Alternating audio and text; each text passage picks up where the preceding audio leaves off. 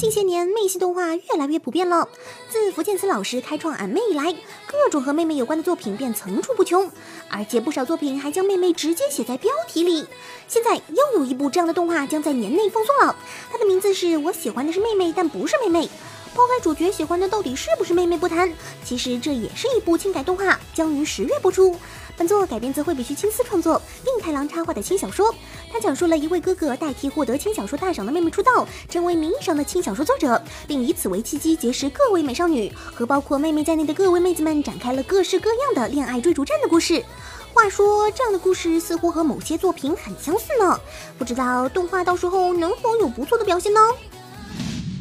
说今年最火的表情包，一定非 Man Hella 家莫属。自这套活泼可爱又带着某种病娇气质的萌妹子表情包出现以来，无论在十一区还是国内，都迅速成为最受大家欢迎的二次元形象之一。对于 Man Hella 酱的由来，我们在一期成音驾校中进行了介绍，感兴趣的小伙伴可以到我们的小号成音社上观看哦。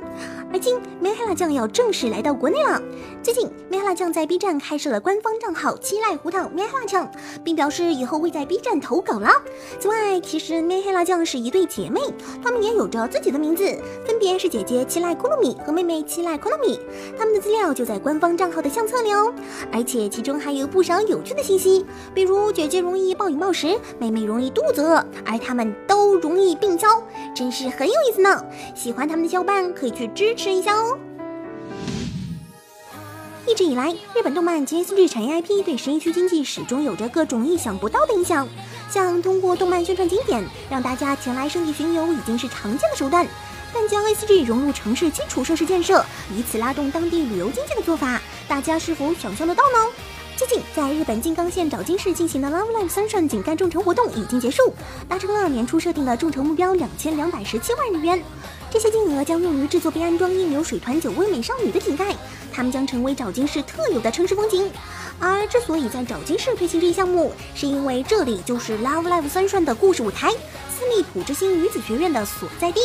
在故事中，这所学院坐落于沼津市边的海边小镇内浦。这样看的话，其实这个城市建设项目是个不错的想法呢。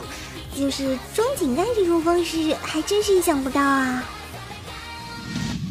其实，在世界范围内，日系 CG 作品都有着意想不到的影响力。比如白雪在崇尚艺术与创造力的法国也有所传播。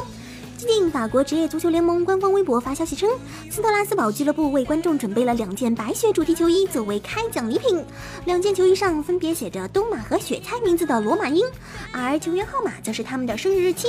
而这两件球衣的由来，也不仅仅是俱乐部突然开始传授白雪。其实，在白色相簿二的故事里，北原春熙和东马和沙时隔五年的相遇地点正是法国的斯特拉斯堡。对于这份礼物，喜欢白雪的小伙伴是不是有种特别的感动呢？